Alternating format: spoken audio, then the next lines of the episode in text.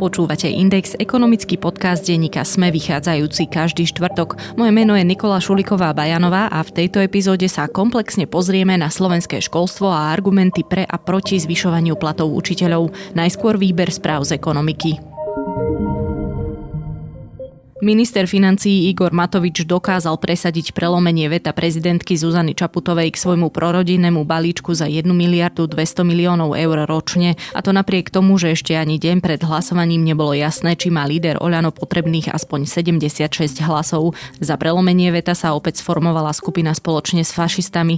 Oľano a Smerodina podporili poslanci za LSNS a odídenci z klubu LSNS okolo Tomáša Tarabu. Proti prelomeniu veta hlasovala SAS, zdržali sa tiež 4 štyria poslanci za ľudí, skupina poslancov hlasu okolo Petra Pellegriniho a tiež Smer. Znamená to, že žiadna z výhrad prezidentky sa do zákona nedostala a poslanci Matovičov balíček schválili v pôvodnej podobe. Od júla teda rodičia s deťmi dostanú prvé zvýšenie daňového bonusu a prídavku na dieťa. Prezidentka prijatie týchto opatrení nenamietala, spochybnila však prijatie ďalšieho zvyšovania príspevkov rodičom od januára 2023. Matovič ich totiž presadil expresne rýchlo za 6 dní bez riadnej verejnej diskusie. Prezidentka oznámila oznámila, že sa obráti na ústavný súd. Národná banka Slovenska očakáva, že inflácia bude vyššia, než predikovala na jar. V tomto a zrejme aj v budúcom roku pôjde o dvojciferné číslo. Koncom marca sa Centrálna banka ešte domnievala, že tohtoročná inflácia bude tesne pod hranicou 8%, ako na útorkovej tlačovej konferencii skonštatoval guvernér Peter Kažimír. Každá jedna peňaženka domácnosti či firmy sa borí s rovnakými problémami, ktorými sú rastúce ceny. Ďalším problémom je podľa Kažimíra neistota okolo vojenského konfliktu.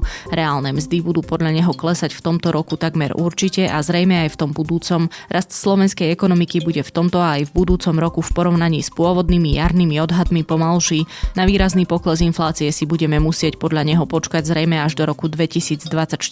Najväčším otáznikom a rizikom pre vývoj slovenskej ekonomiky je podľa neho to, či nastane výpadok dodávky plynu, respektíve ďalších energií. Novou prezidentkou Konfederácie odborových zväzov sa na nasledujúce 4 roky stala jej doterajšia viceprezidentka Monika Uhlerová. Na tomto poste nahradila Mariana Magdoška. Na pozíciu viceprezidenta nastupuje František Gajdoš z OZ Kovo. Nová prezidentka hovorí okrem iného o snahe odpolitizovať odbory na Slovensku. Vzťah Konfederácie s politickými stranami podľa nej nemá byť zväzujúci a zavezujúci. Zadlžená ekonomika Sri Lanky sa po mesiacoch nedostatku potravín, pohonných hmot a elektriny zrútila, vyhlásil dnes v parlamente srilanský premiér Ranil Vikremesinghe, ktorý pôsobí zároveň ako minister financií. Juhoazijská krajina čelí podľa premiéra oveľa vážnejšej situácii, ako je iba nedostatok niektorých základných surovín. Sri Lanka v súčasnosti nie je schopná nakupovať pohonné hmoty a to ani v hotovosti. Kvôli veľkým dlhom národnej ropnej spoločnosti Sri Lanke poskytla pomoc susedná India formou úveru vo výške 4 miliónov miliard dolárov. Vikremesinghe však dodal, že India nebude schopná udržať Sri Lanku nad vodou príliš dlho. Ostrovný štát už oznámil, že pozastavuje splácanie zahraničného dlhu vo výške 7 miliard dolárov, ktorý má byť splatený v tomto roku a to až do výsledku rokovaní s Medzinárodným venovým fondom o záchrannom balíku. Do roku 2026 musí ročne splácať v priemere 5 miliard dolárov. Bitcoin v pondelok opäť klesol pod psychologickú hranicu 20 tisíc dolárov za kus potom, ako sa predtým zotavil na 20 742 dolárov za kus. Počas obchodovania v Tokiu oslabil na 19 995,6 dolára za kus. V sobotu pritom v jednom okamihu bol aj pod úrovňou 18 tisíc dolárov v porovnaní so svojím historickým maximum z novembra minulého roka, keď bol na úrovni takmer 69 tisíc dolárov, je dnes Bitcoin slabší o viac ako 70%. Trh kryptomien zasiahli problémy v rámci širších turbulencií na finančných trhoch. Investori totiž vypredávajú riskantnejšie aktíva, pretože centrálne banky zvyšujú úrokové sadzby, aby bojovali proti zrýchľujúcej sa inflácii. Zjednodušte si firemné bankovníctvo a podnikajte digitálne vďaka business bankingu od Tatra banky. Umožní vám vybaviť takmer všetko bez návštevy pobočky a zbytočného papierovania. Výhody digitálneho biznis bankovníctva využíva čoraz viac menších i väčších slovenských firiem. Doprajte si výnimočný zážitok vďaka inováciám od Tatrabanky aj vy. Viac sa dozviete na stránke tatrabanka.sk v časti Business Banking. Debata o platoch zamestnancov a zamestnankyň v školstve je príliš dôležitá na to, aby v nej vynikali najmä hlasy politikov a príliš akútna na to, aby sme strácali čas stagnáciou na patovej situácii, ktorú vytvorila vláda. Postpandemické školstvo, ak môžeme v tejto chvíli o útlme či konci pandémie vôbec hovoriť, potrebuje oveľa viac ako len pár percentné zdvihnutie platov.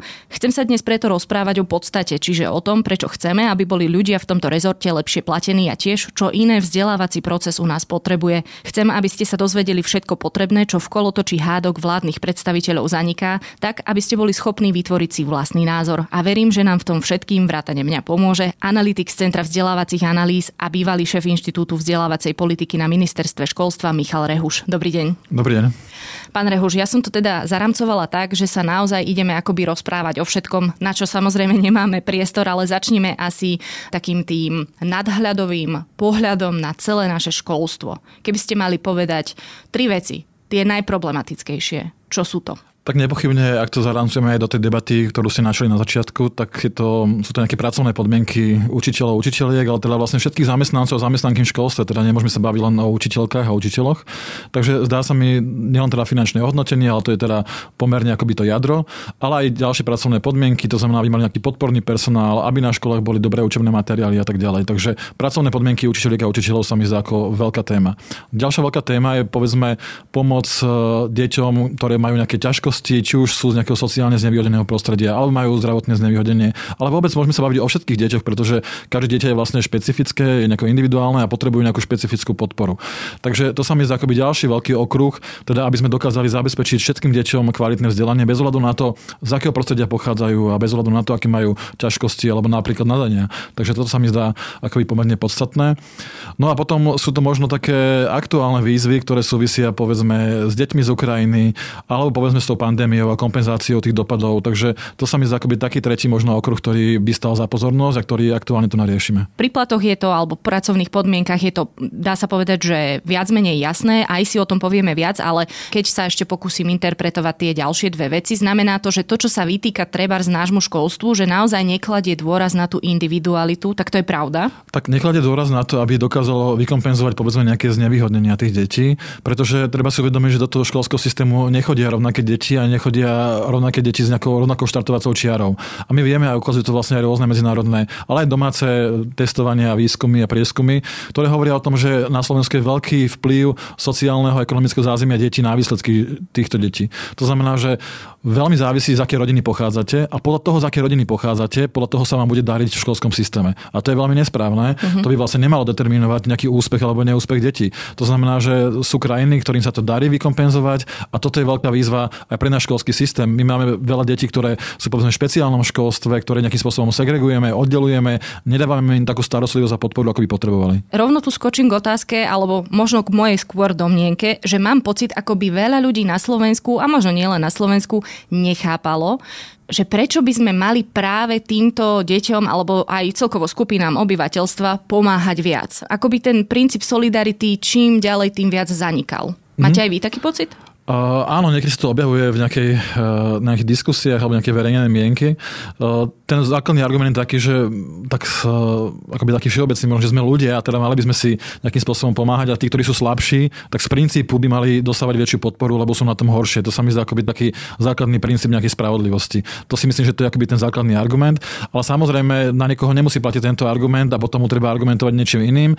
A ten a napríklad argument pre ekonómov alebo pre ľudí, ktorí chcú žiť tejto spoločnosti, by mohol byť také, také, že ak týmto ľuďom nepomôžeme, tak tým pádom potom e, si vytvárame akoby ďalšie problémy do budúcna, tí ľudia budú nezamestnaní, možno budú mať väčšiu kriminalitu, e, teda bude to aj záťaž pre tú spoločnosť a bude akoby narušená nejaká sociálna súdržnosť tej spoločnosti, kvôli tomu, že budú títo ľudia chudobní, možno budú mať väčšiu kriminalitu, budú na tom horšie z hľadiska nejakého zdravia a tak ďalej. Nebudú to, dosahovať vyššie vzdelanie. Presne tak a horšie sa uplatnia na trhu práce. Takže aj tieto typy argumentov sa dajú povedať, ale pre mňa akoby ten kľúčový je, že e, musíme principiálne hlavne pomáhať tým slabším. Jasné. No a to tretie, čo ste povedali, je vlastne situácia po pandémii a zároveň ešte aj ten novší aktualizačný moment a to sú deti z Ukrajiny. Tak ešte pri tom sa pristavme. V akom vlastne stave nám pandémia a vojna na Ukrajine zanechali školstvo? Bohužiaľ, nemáme dosť kvalitných dát na to, aby sme sa mohli k tomuto vyjadriť. Samozrejme, niečo máme a my sme robili taký ešte prieskum na Centre vzdelávacích analýz, kde sme zistovali, koľko deti sa nezapája do tej online výučby a do toho dištančného vzdelávania a tam naozaj vychádzali veľké čísla.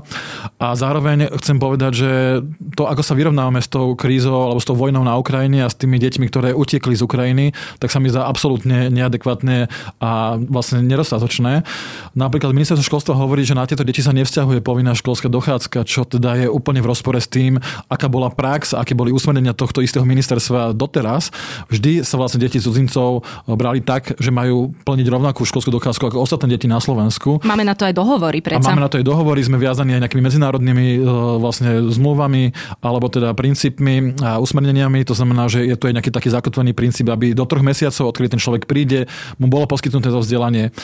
A toto všetko sa nejakým spôsobom na Slovensku zrazu veľmi nerešpektuje, zrazu je to vlastne na dobrovoľnosti tých ľudí a to si myslím, že je veľký problém, pretože my tým pádom nemáme prehľad, čo sa s tými deťmi deje, máme ich tam o mnoho menej, tých detí v tých školách, ako vieme o tom, že tých detí je na Slovensku a tým pádom tie deti nemusia mať vzdelanie, môžu mať horšie vzdelanie, ako by mohli mať.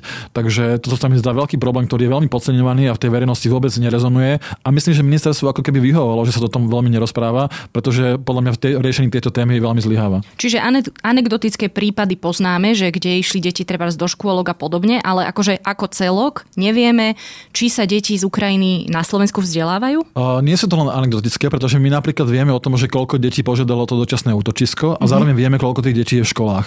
A keď si to vlastne dáme nejako dokopy, tak uh, z tých nejakých výpočtov, ktoré som robil aj ja, ale ktoré robili aj povedzme na Inštitúte vzdelávacej politiky, tak uh, menej ako polovica tých detí, ktoré by mali v podstate plniť tú školskú dochádzku, tak menej ako polovica týchto detí sa nachádza v tých školách. To znamená, že máme tu veľkú časť týchto detí, ktoré sa nachádzajú mimo toho školského systému, možno majú online vzdelávanie v rámci svojej škôl na Ukrajine, ale možno nie, takže my vlastne nevieme príliš veľa o týchto deťoch a to sa mi zdá ako zásadný problém. Ako keby sme sa spoliehali na to, že vojna rýchlo skončí, tie deti sa vrátia a tým pádom to nie je zodpovednosť tohto štátu. Ale to je omyl. Je to veľká zodpovednosť tohto štátu, aby sme dokázali týmto deťom zabezpečiť vzdelávanie. Mm.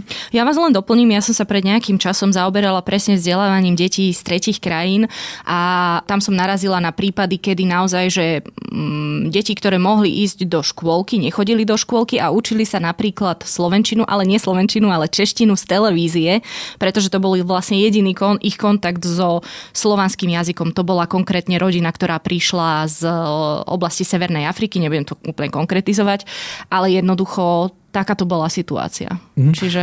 Áno, ako je to problém, my vôbec máme všeobecný problém so vzdelávaním detí cudzincov. Už vlastne pred tou vojnou na Ukrajine toto bol veľký problém a upozorňovali na to aj rôzne organizácie aj na Slovensku, že vlastne nemáme nastavené dobre tie politiky a tie opatrenia, preto aby sme dokázali tieto deti dobre začleniť.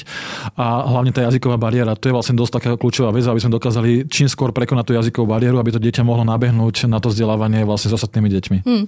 No a ešte späť k tej eh, pandémii hovoríte, že koľko detí, a veď to bola samozrejme aj vo veľkom publikovaná tá štúdia, aj sa jej dostalo pozornosti v médiách, ale pripomeňme si, čiže koľko detí sa vlastne poriadne nevzdelávalo počas mm-hmm. pandémie? Tak to boli vlastne 10 tisíce detí, ktoré vlastne boli odpojené od toho vzdelávania a my samozrejme vieme, že to boli najmä deti povedzme z tých chudobných rodín, ktoré nemajú tie technológie, aby sa mohli do toho pripájať. To znamená, že keď sa pozreli, tak to bolo primárne e, východné Slovensko, to znamená Košický, Prešovský kraj, ale aj bansko kde je vlastne veľmi veľa detí, ktoré vlastne sú z chudobných rodín a tým pádom sa nemohli pripojiť do dištančného vzdelávania. A naozaj hovoríme o desiatkách tisíc detí. Tam, aby si to možno človek vedel predstaviť, hovoríme treba aj o viacdetných rodinách, kde bolo viac školou povinných detí v jednej domácnosti a napríklad mali jeden počítač, takto mm. si to asi môžeme predstaviť. Áno, môžem si takto predstaviť, ale aby som teda možno doplnil tie konkrétne čísla, tak vlastne z tých údajov, ešte keď sme robili na ministerstve školstva, tak nejakých 52 tisíc detí sa vôbec nevzdelávalo dištančne a nejakých 128 tisíc detí sa vlastne mm, nepripájalo alebo neučilo cez internet.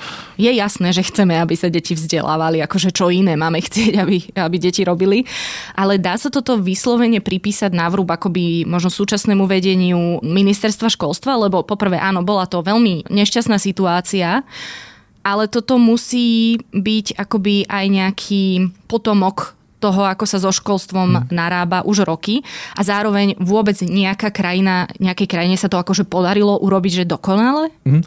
Samozrejme, že sú tu mnohé veci, ktoré sú z minulosti a ktoré sú akoby dedičstvom, nejakým negatívnym, ale napríklad v tejto kríze, dobre, tá prvá vlna sa možno dala chápať, že to bola nová situácia a možno ani neexistovali také dobré príklady dobrej praxe zo zahraničia, ale povedzme minimálne už v tej druhej vlne sme mali príklady krajín, ktoré sa s tým nejakým spôsobom lepšie vysporiadali, ale aj my sme počas už prvej vlny, už v apríli vlastne inštitút, na ktorom som pôsobil na ministerstve školstva, sme už vydali vlastne analýzu materiál, kde sme sa pozreli na to, ako to riešia v iných krajinách a čo by malo to ministerstvo urobiť. A tam teda naozaj sme vychádzali z toho, že niektoré krajiny dodali aj práve týmto deťom tie prostriedky e, elektronické, napríklad e, tablety alebo mobily, aby sa mohli pripájať. Toto bola vec, do ktorej sa dalo zainvestovať a malo sa zainvestovať a sme, a sme chceli tieto deti udržať vo vzdelávacom systéme alebo, alebo v prístupe na, do vzdelávania. To znamená, že áno, dali sa urobiť veci, bohužiaľ to ministerstvo podľa mňa to nemalo ako prioritu, neriešilo to a tým pádom uh, nemôže sa vyhovárať podľa mňa to ministerstvo na minulé obdobia, lebo uh, aj tie financie bolo potrebné dať a myslím, že by sa mohli nájsť, aj sa mali nájsť a videli sme, že iné krajiny si s tým naozaj poradili o mnoho lepšie ako my. A ešte druhá vec, aby som vás doplnila, tak ak sa nemýlim, tak sme mali aj najdlhšie zatvorené školy z krajín OECD. OECD tak, to bolo. To je vlastne akoby ďalší aspekt, že my sme vlastne veľmi skoro a veľmi akoby mm, príkro zatvárali tieto školy. To znamená, že mali sme sa tiež pozrieť do zahraničia, kde boli nastavené pravidlá, ako tie školy nezatvárať a v tomto sme tiež ako krajina sa nepoučili z tej dobrej praxe iných krajín. Ešte aby sme si povedali, čo si z toho uh, veľkého, k tým veľkým témam, tak Jedna z tých akoby najzákladnejších otázok je, že či toto všetko vedia vyriešiť iba peniaze. Že či stačí do školstva naliať milióny a milióny eur. Mm-hmm. To je dobrá otázka, aj veľmi Otázka častá. za, za milióny, Áno, hej. A, samozrejme, nie, ako len samotné peniaze nevyriešia uh, toho veľa. Ale bez tých peňazí zase sa mnoho vecí nedá pohnúť. To znamená, že áno, treba aj pomerne veľa peňazí a treba robiť aj ďalšie opatrenia a treba tie peniaze investovať do takých vecí, ktoré majú zmysel a treba aj iný typ nejakej podpory ako len tej finančnej. Takže áno, samotné peniaze nie sú postačujúce na to, aby sa tie zmeny udiali, ale zároveň treba povedať, že bez tých peňazí sa častokrát nedajú niektoré zmeny presadiť. Napríklad e, nemôžete zlepšiť pracovné podmienky učiteľiek a učiteľov, keď do toho nedáte peniaze. Nemôžete dať do škôl viac nejakého podporného personálu pre deti, ak tých ľudí nezaplatíte. Nemôžete nakúpiť učebnice a učebné nejaké materiály bez toho, aby ste matovali peniaze. Samozrejme, potom ale treba sa pozrieť na to, aké kvalitné sú tie učebnice, aké prípravu a podporu majú tie učiteľky alebo ten podporný personál. To znamená, že áno, sú tu akoby ďalšie aspekty, ktoré treba systémovo riešiť, ale tie peniaze sú nevyhnutné na to, aby sme vôbec sa mohli o tom baviť, že budeme to zlepšovanie realizovať. Ono aj útvar hodnoty za peniaze vlastne skonštatoval, že školstvo potrebuje viac peňazí, ale aj systémové reformy a zlepšenie efektívne využívania existujúcich zdrojov tak, aby rástla kvalita. Oni ešte v roku 2020 odporúčali v revízii výdavkov zamestnanosti a odmeňovania vo verejnej správe zvyšiť platy učiteľov v regionálnom školstve o 10% ročne od roku 2021, aby sa do roku 2027 dostali na priemernú úroveň Európskej únie. Ono možno to nie je úplne dobre postavená otázka, že či peniaze alebo reformy, je jasné, že bez tých peňazí to nejde, mhm. ale aby si akože dostatočne ľudia uvedomili a nielen ľudia akože mimo školstva, ale aj v školstve, že tie reformy sú rovnako dôležité. Hej. A vlastne mi napadá, že tak sa pristavme pri tej aktuálnej reforme. To, ako sa vlastne momentálne vyvíja. Kam by nás, ak sa podarí naplniť všetko z tej reformy, kam by nás vlastne tá reforma mala posunúť. Dejú sa vlastne viaceré zmeny, alebo sa chystajú, a teda najmä z, z plánu obnovy. Takže tam vlastne máme nejakú reformu obsahu vzdelávania, to znamená, že štátny predský ústav spolu s, s nejakými odborníkmi, odborníčkami pripravujú nový obsah vzdelávania. To znamená, že to je taká dosť významná reforma, ktorá sa pripravuje. Áno, na tú naražam. Hej. Samozrejme veľmi dlhodobá. Ministerstvo začalo predstavilo nejaké základné rámce, nejaké základné východiska, na, dalo to na pripomienkovanie.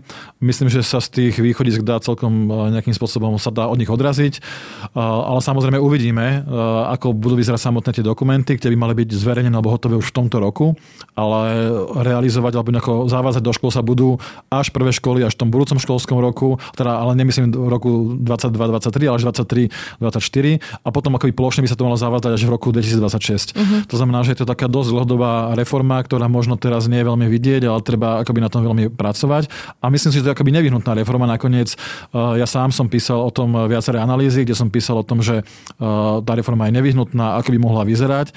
A myslím si, že v podstate hm, tie základné východiska sú aj v súlade s tým možno, ako by to malo byť nastavené, aké je dobrá prax v iných krajinách.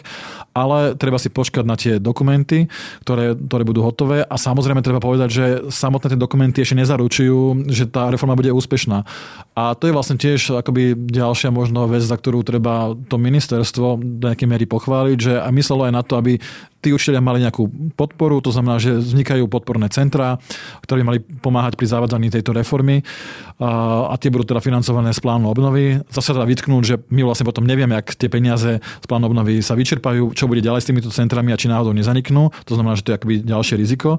Ale minimálne akoby na ten rozbeh sa myslí aj na tie podporné centra a na tú podporu tým učiteľkám a učiteľom a myslí sa akoby aj na tvorbu tých dokumentov. Mm-hmm. No a teda je to aj tak, aby sme dokázali čeliť tým výzvam moderného sveta, keď to takto veľmi okrídlene nazvem? Tá ambícia tam nepochybne je.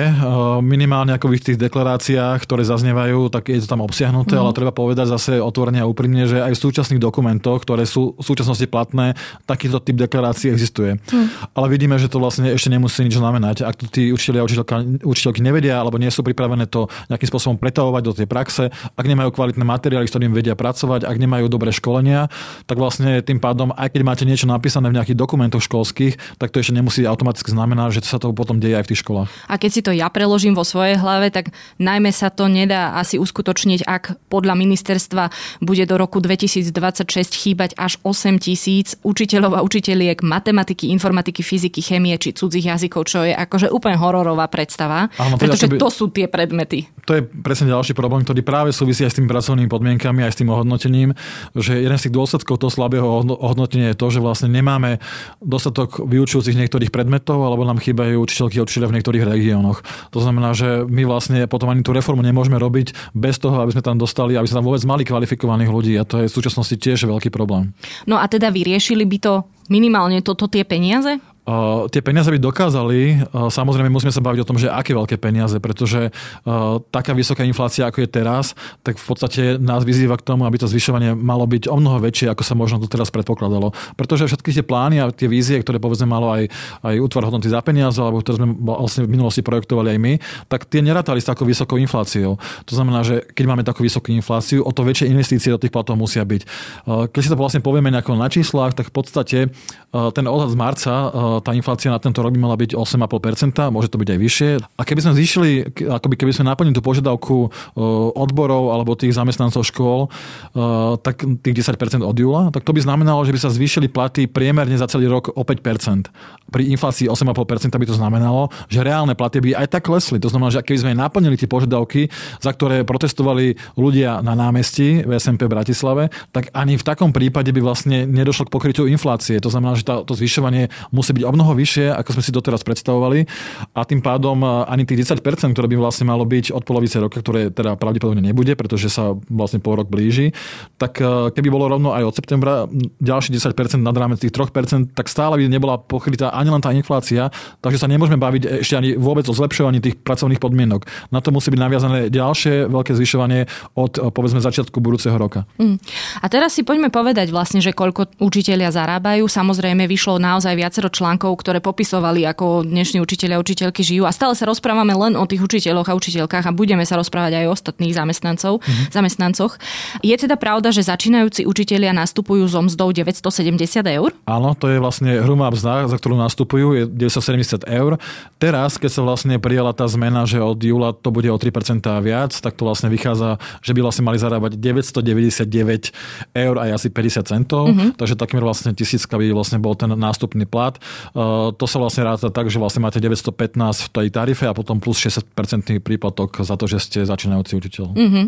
A je úplne jedno, v ktorom regióne pôsobíte. Áno, tie platy sú vlastne tabulkové, platia pre celú republiku, to znamená, že bez ohľadu na to, či žijete v Bratislave, alebo pôsobíte v Bratislave, alebo v Košiciach, alebo hoci kde inde v Revúcej, tak vlastne máte rovnaký tabulkový plat. A toto je prečo tak? To mi vysvetlíte, ako človeku, ktorý chápe regionálne rozdiely. Uh-huh Tak je to vlastne nejaký zaužívaný systém, nejaký princíp e, vlastne v celej štátnej a verejnej správe. To odmenovanie vlastne postavené na nejakých tabulkách, ktoré sú vlastne spoločné e, pre, pre, celé, pre celý ten sektor.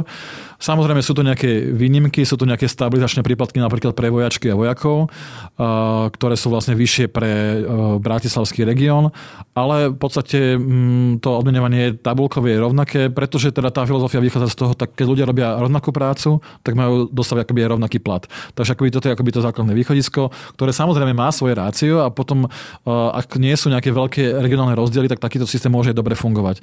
Bohužiaľ na Slovensku, ale nie je to len príklad Slovenska, ale to je príklad akoby iných krajín, e, bývajú niekedy akoby extrémne rozvinuté regióny, kde je akoby vyšší tlak na to, aby tie platy boli vyššie, pretože v iných akoby oblastiach e, a toho sektora sú vyššie platy a tým pádom to školstvo môže zaostávať. Takže to je vlastne akoby dôvod, prečo sa aj na Slovensku začína rozprávať o tom, že by mali byť nejaké regionálne príplatky napríklad pre učiteľky a učiteľov v Bratislavskom regióne alebo vôbec na západnom Slovensku. Dobre, a tých 970 sme si povedali, že je nástupný plat. Aká je momentálne priemerná mzda na Slovensku? Mm-hmm závisí teda veľmi vždy, ako sa, na ktorú skupinu sa pozeráme. To znamená, že ak sa pozeráme na, napríklad na učiteľky a učiteľov základných a stredných škôl, tak tá priemerná hrubá mzda, hrubá, ako to zdôrazňujem, je nejakých 1522 eur.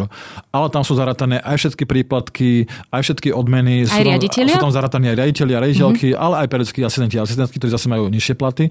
Takže v princípe tá priemerná hrubá mzda učiteľek na základných a stredných školách je 1522 eur. Keď sa pozrieme, povedzme, len na základné školy, tak tam tí pedagógovia majú okolo 1400 eur priemerne hrubú mzdu. Ak sa pozrieme ale napríklad na materské školy, tak tam to majú okolo 1100 eur. To znamená, že majú aj menej ako je priemerná mzda v národnom hospodárstve, ktoré je okolo 1200 eur. To znamená, že závisí od toho, kam sa pozeráme. Zároveň, keď sa pozeráme na nejakých nepedagogických zamestnancov, to znamená, že kuchárky, vrátnikov a tak ďalej, tak tí vlastne majú okolo 800-900 eur. To znamená, že treba teda povedať, že kam sa pozeráme a na ktorú skupinu z tých ľudí sa pozeráme. Mm. Ale sú to teda hrubé mzdy. A opravte ma, ak sa mýlim, ale v školstve, pokiaľ sa pozeráme na asi drvivú väčšinu zamestnancov a zamestnanky na pedagogických miestach, nie je vysoká fluktuácia to sú miesta, kde pracujú ľudia dlhodobo. Že možno pri tých mladších kolegoch a kolegyniach to je tak, lebo mm, je to iná generácia, trochu inak rozmýšľa o zamestnaní, ale keď povieme, že priemerná mzda je povedzme 1400 alebo 1500 eur, mm. tak to sú ľudia, ktorí pracujú možno už aj 20-30 rokov v školstve. Áno, týmto vlastne tie platy vyplývajú z toho, že v tom školstve vlastne môžete získavať eh, tu, tie platy vyššie, ak máte povedzme atestácie, na ktoré musíte robiť nejaké práce. Už dnes to vlastne sa hodnotí portfólio, ale teda donedávna to bolo tak, že ste museli napísať nejakú prácu a tým pádom ste museli akoby nejaký, aj mať počet odpracovaných rokov v tom školstve. To znamená, k tej vyššej, tomu vyššiemu platu sa dostávate cez rôzne takéto veci, ako je ten kariérový systém cez atestácie alebo cez príplatky za profesijný rozvoj. To znamená, že ak sa učiteľky a učiteľia vzdelávajú, tak za to môžu dostávať ďalšie príplatky, máte príplatok za triedneho učiteľa a tak ďalej. Skrátka, akoby ten systém je taký e, rozrôznený a tým pádom tí ľudia môžu dostávať rôzne typy odmien a príplatkov.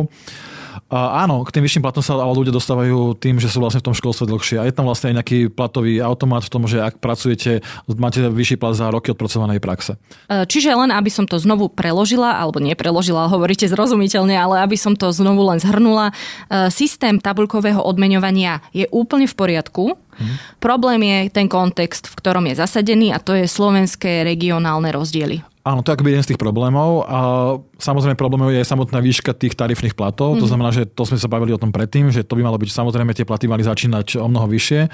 No a samozrejme e, v prípade e, týchto regionálnych rozdielov sa to ukazuje ako pomerne veľký problém. A tu nás sa dá do nejakej miery súhlasiť, alebo teda ja tiež e, si myslím, že za istých okolností si viem predstaviť aj nejaké príplatky, ktoré by sa týkali práve tých regiónov, kde sú vyššie životné náklady, alebo kde povedzme tie platy priemerné v iných sektoroch sú vyššie. Ale samozrejme to by nemalo znamenať, že by ostatní nedostali nič. Ja si to viem predstaviť len za tých podmienok okolností, ak by sa aj plošne zvyšovali platy a zároveň ešte by bola nejaká časť navyše, ktorá by dokázala vykompenzovať tie, tie rozdiely, ktoré tu máme. Jasné. Poďme sa ale ešte pristaviť pri určitých možno patologických takých tých veciach, ktoré vy aj hovoríte, že napríklad si vedia učiteľia a učiteľky zvyšovať atestáciu a podobne, ale jak sa nemýlim, tak niekedy sú rôzne všelijaké takéto školenia, ako to povedať e, tak správne, že len preto, aby boli.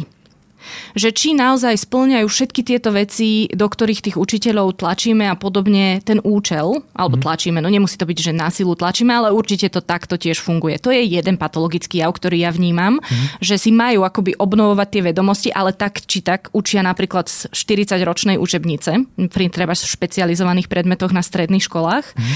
Potom ďalší patologický jav, ktorý možno ja vnímam, je, že a to vlastne je aj taká celkovo výčitka voči takému, alebo výhrada k zvyšovaniu platov plošne, že nie vlastne je to tenký lat, nie každý si úplne zaslúži to pridanie toho platu. Mm-hmm. Ako to treba možno vnímate vy a máte tam ešte aj vy nejaké výhrady akože k tomu celkovému fungovaniu? He, to sú ako samozrejme relevantné pohľady, ale teda poďme možno po jednom a poďme možno od konca. Samozrejme tá debata o tom, že by mali byť odmenovaní ľudia za to, ak robia nejakú lepšiu prácu, tak tá je tu prítomná, ale chcem teda upozorniť, že je to veľmi náročné nejakým spôsobom e, vyhodnocovať tú kvalitu a potom odmenovať za tú kvalitu. Nie je to akoby veľmi bežné v tej štátnej alebo verejnej správe. E, tým nehovorím, že by to nemalo byť, ale samozrejme nemôže to tvoriť zase nejakú veľkú časť e, toho toho platu, pretože tam naozaj sú rizika toho, do akej miery to bude objektívne.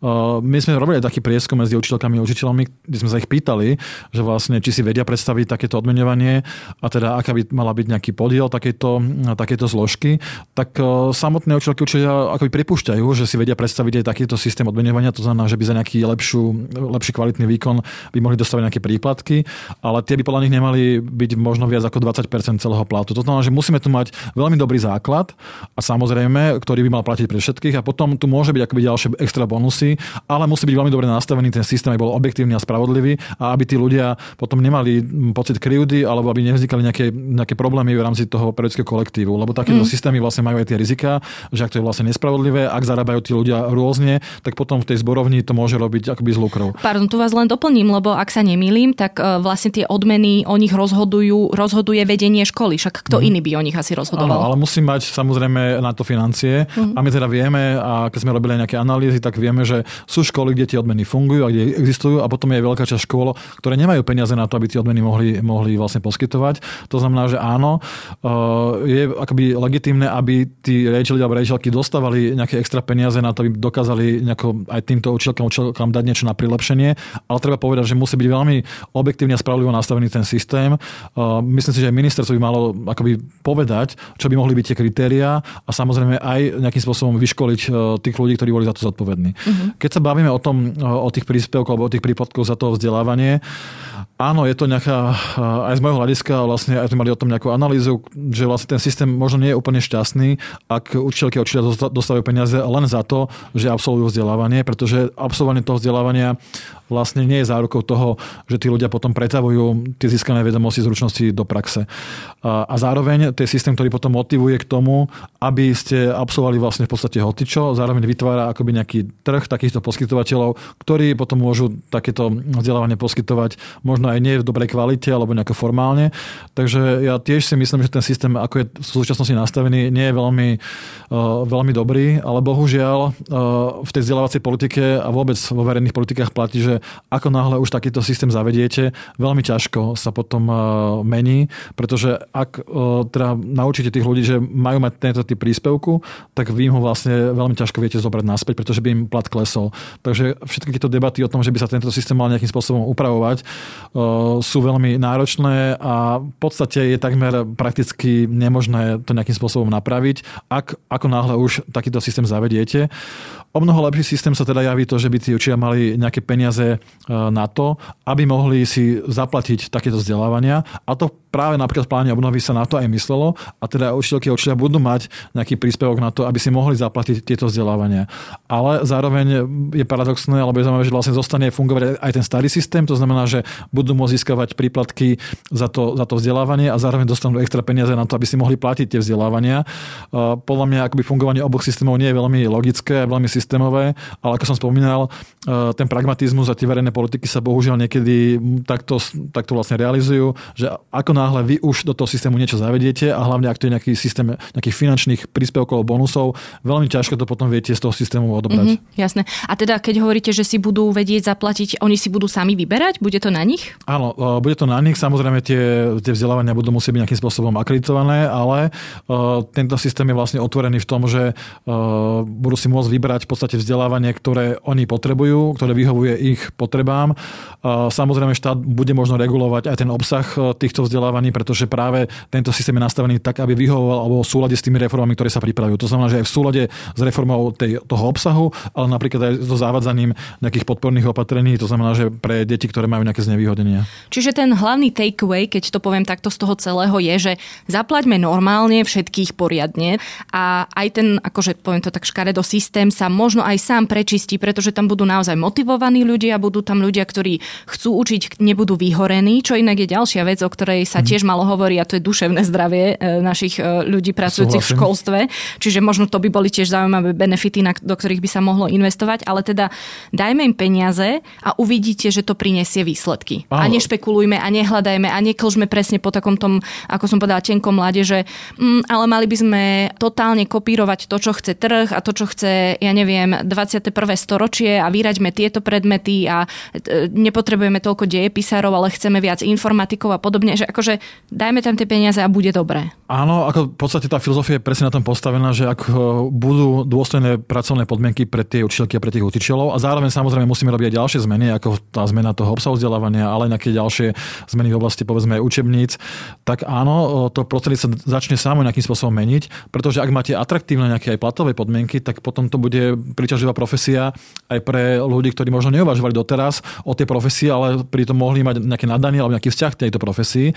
My to vidíme v tých krajinách, kde naozaj tí učiteľia a učiteľky majú dôstojné odmenovanie, takže naozaj sa tam hlásia ľudia, je to atraktívne povolanie. Bežný príklad, taký možno už trochu aj e, otrepaný, je práve Fínsko, kde tí ľudia e, majú zároveň aj dôstojné pracovné podmienky, zároveň tá profesia je veľmi vážená v tej, v tej spoločnosti a tým pádom sa o toto povolanie uchádzajú najlepší absolventi stredných škôl. Tam je naozaj problém sa dostať na učiteľstvo na vysokých školách, pretože to je tak vysoko vážená profesia, že sa na ňu hlásia veľké množstvo a naozaj veľmi kvalitných ľudí.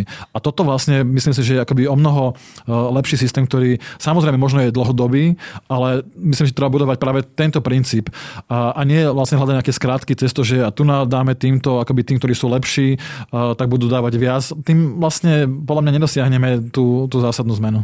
Ja len doplním, že napríklad Inštitút Ines vlastne vydal publikáciu, ktorá hovorí o tom, že ani to fínske školstvo nie je zase úplne také dokonalé a že aj vo Fínsku sa zhoršujú trebárs tie výsledky žiakov, že to nie je úplne ideálne. Tú štúdiu ste vy videli? Áno, videl som tú štúdiu. Samozrejme, uh, treba brať tro, trochu s rezervou, respektíve uh, tie výsledky PISA alebo týchto testovaniach nemusia byť úplne relevantné a tie vzdelávacie systémy sa nemusia len podľa toho orientovať. Ak si nastavia tie priority uh, nejako inak, tak ich ani nemusí zarmucovať, že sú povedzme niekde možno nižšie, ako boli predtým. Uh, ale stále sú vysoké. To znamená, že síce sa tie výsledky možno v porovnaní s inými krajinami trochu zhoršujú, ale zároveň tie deti dosahujú nadprimerné výsledky mm. vo všetkých tých meraných oblastiach. Takže áno, možno ten systém relatívne vo vzťahu iným krajinám dosahuje horšie výsledky, ale myslím, že ani samotní tí Finici častokrát nemusia robiť sa ťažkú hlavu, lebo sú presvedčení o tom, že ten systém nejakým spôsobom pracuje, má nejakú dlhodobú víziu, kam to má smerovať,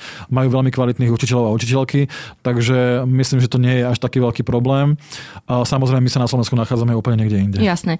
A ešte jedna vec mi napadla predsa len, lebo to je najčastejšie opakovaný príklad, že nerozlišujme medzi jednotlivými predmetmi, ale potom tu naozaj máme treba z takých informatikov, ktorí si vedia trojnásobne zarobiť alebo štvornásobne zarobiť, ak by nešli učiť, ale ak by to išli robiť. Čiže s týmto by ste sa vy vysporiadali ako? Áno, ako ukazuje sa, že toto môže byť problém aj z hľadiska tých eh, nedostatkových eh, predmetov. To znamená, že máme informácie o tom, že sú niektoré, niektoré predmety, do ktorých sa o mnoho ťažšie hľadajú kvalifikovaní vyučujúci. A to je napríklad matematika, napríklad anglický jazyk, napríklad informatika, fyzika a tak ďalej. Takže áno, sú tu niektoré predmety, ktoré povedzme, buď to sú jazykové alebo nejaké prírodovedné predmety, do ktorých sa o mnoho ťažšie hľadajú kvalifikovaní ľudia. Ale zároveň zároveň, keď som sa pozeral na, lebo tie údaje, ktoré vychádzajú, ktoré spomínam, tak vychádzajú povedzme z nejakých uh, portálov, kde sa inzerujú uh, práve takéto pracovné ponuky, mm-hmm. tak keď som sa potom pozeral, že ktorých regiónov sa to týka, tak je to vlastne primárne Bratislavský región. To znamená, že to súvisí nielen možno s tými samotnými predmetmi, ale to súvisí aj s tým, že všeobecne uh, tá akoby relatívna mzda alebo tie platy na, v Bratislavskom regióne sú, sú nižšie. Takže podľa mňa časť toho problému sa dala, by sa dala vyriešiť práve nejakým lepším ohodnotením a teda na jednej strane plošným a možno aj akoby nejakým ešte dodatočným prípadkom pre, pre tých učiteľov, ktorí pôsobia v tom, v tom regióne. Ale nie je to úplne, že ešte to máte vybrúsené a asi nikto to nemá úplne, že nemá asi veľa ľudí úplnú predsnú dobrú Áno, predstavu. A potom samozrejme, keď sa pozrieme na tie modely, ktoré fungujú v zahraničí, tak tie sú rôzne, eh, aj z hľadiska odmenovania tých učiteľov rôznych predmetov. Napríklad eh, v, v austrálskom štáte Victoria, tak tam vlastne majú taký program, ktorý sa snaží nalákať nových učiteľov tých prírodovedných predmetov a pre nich majú nejaký, eh, nejaký bonus a potom vlastne tí ľudia musia dva roky pôsobiť v tom školstve. Takže, ale teda to neplatí pre všetkých tých učiteľov, ktorí učia dané predmety, ale teda to je vlastne spôsob, ako oni verbujú alebo lákajú tých nových. Takže majú akoby špeciálne príplatky pre nových učiteľov, ktorí povedzme budú e, pracovať v informatike, matematike, e, prírodovedných predmetoch a tak ďalej. Potom sú ale modely, napríklad v Amerike, v niektorých, kraj, v niektorých okresoch alebo v niektorých štátoch, kde vlastne aplikujú taký systém, že majú rôzne platové hladiny, do ktorých zaraďujú učiteľov podľa toho, aký je, aký je vlastne pomer ponuky a dopytu. A tým pádom napríklad aj v jednom takomto okrese majú povedzme tri úrovne a do tej druhej zaraďujú práve učiteľov tých prírodovedných predmetov. A teda mm-hmm. tie platy majú vyššie všetci učiteľia, ktorí pôsobia v tých predmetoch. Takže to si musím povedať potom aj na Slovensku. Ak by sme išli do takýchto modelov, tak podľa mňa by sa mali veľmi dobre overiť, mali by sa dobre nad tým zamyslieť, pretože ako som aj spomínal, ak bude učiteľka, neviem, slovenského jazyka mať kolegyňu, ktorá vlastne robí rovnaký čas, podáva vlastne rovnaký výkon, bude mať vyšší plat, tak tiež to vlastne môže byť zdrojom nejakých napätí, konfliktov v tom, tom periodickom zbore. To znamená, že treba akoby veľmi opatrne k tejto otázke pristupovať. Také modely síce existujú, treba sa pozrieť, že či sú overené, lebo napríklad nemáme ani, lebo to, že sa niekde, niekde niečo robí, ešte nemusí znamenať, že to je dobré. A preto sa treba potom pozrieť aj na, t- na tie vyhodnocovania takýchto modelov a potom sa zamýšľať nad tým, že či je to vôbec aplikovateľné na Slovensku a tiež, ak takéto niečo sa pôjde zavádzať, tak ja som zástanca toho, aby sme to nerobili hneď plošne, ale teraz skúsme to niekde opilotovať, otestovať, vyhodnoťme si to, máme nejaké dáta o tom a až potom teda skúsme to stiahnuť na, na celú republiku. A ešte si povedzme o tých nepedagogických zamestnancoch. Už ste naznačili, že tá priemerná mzda napríklad pri školníkoch alebo kuchárkach nie je ani 900 eur, dobre si mhm, pamätám. Mm, tam si niekto povie, že však ale veď oni nemajú ani len možno strednú školu alebo čo, tak prečo by mali dostať viac? Mm-hmm. Toto je inak teraz zaznelo, takže ani mne samej sa nepáči, ako som tú otázku povedala, ale akože čítam tie um, názory. Áno, a treba si uvedomiť, že tí ľudia sú ale extrémne dôležití pre, pre to, aby tie školy mohli fungovať. To znamená, že mm, aj týchto ľudí musíme dôstojne zaplatiť, aby sme tam vôbec eh, ich tam dostali. My vieme o tom, že je problém napríklad dostať kuchárky do škôl a tak ďalej, takže určite musíme mať aj pre týchto ľudí dôstojné odmenovanie, pretože oni sa podielajú na nejakom chode eh, tých škôl a na tej starostlivosti o tie deti. Ja si myslím ale, že akože každý normálny človek toto dokáže pochopiť, ale však veď pre istotu. No a na záver sa poďme vlastne pozrieť v krátkosti aspoň na tú aktuálnu politickú situáciu.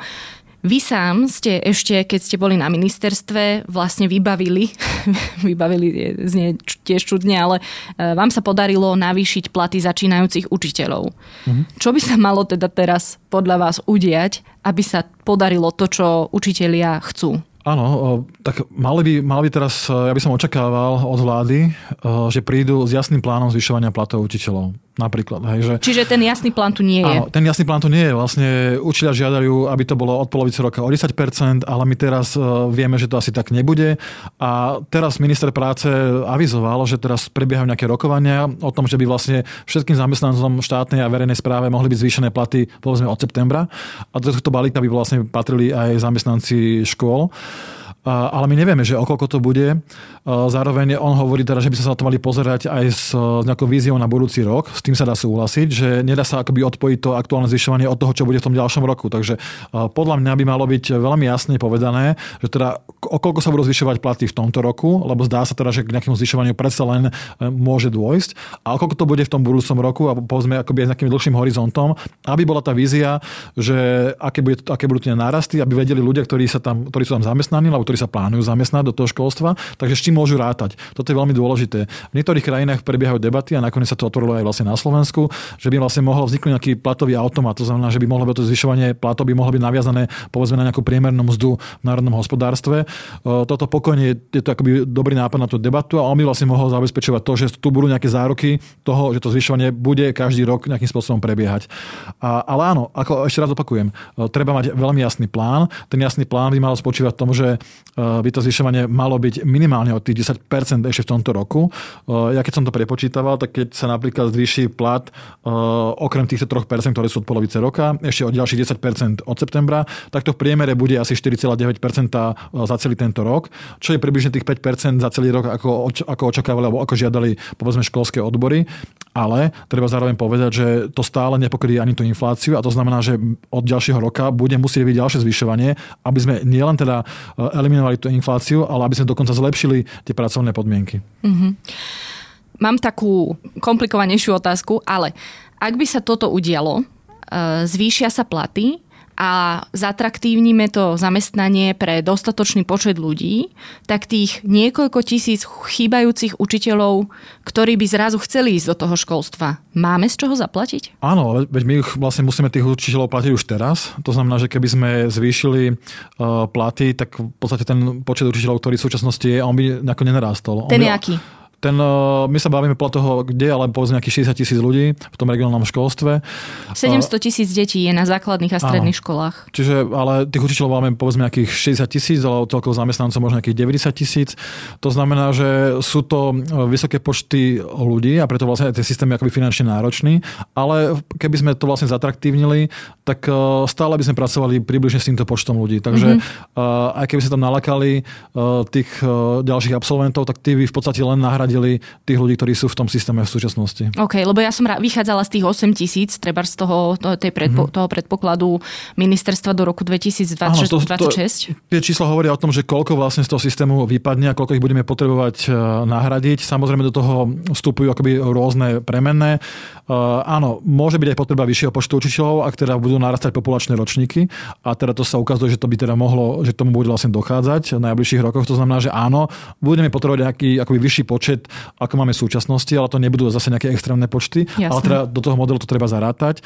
Ale ten model ráta aj s tým, že povedzme máme veľa starších učiteľov, ktorí už majú dôchodkový vek a tí teda z toho systému možno vypadnú a zároveň e, ľudia aj odchádzajú kvôli tomu, že tá profesia nie je atraktívna a teda máme nejaké inzeráty pracovné, ktoré hovoria o tom, že e, koľko tých učiteľov tie školy hľadajú. Takže ten model je komplexnejší, hovorí o tom, e, povedzme, aká bude povedzme populácia tých detí, zároveň koľko máme tých starších učiteľov, ktorí od toho systému odídu a zároveň aká je potreba zo strany tých škôl z hľadiska nejakých pracovných ponúk. Tak ja dodám už iba to, že nám všetkým držím peste, aby sa to podarilo a aby sa naše školstvo zmenilo tak, aby bolo schopné produkovať naozaj motivovaných, úspešných a šťastných ľudí.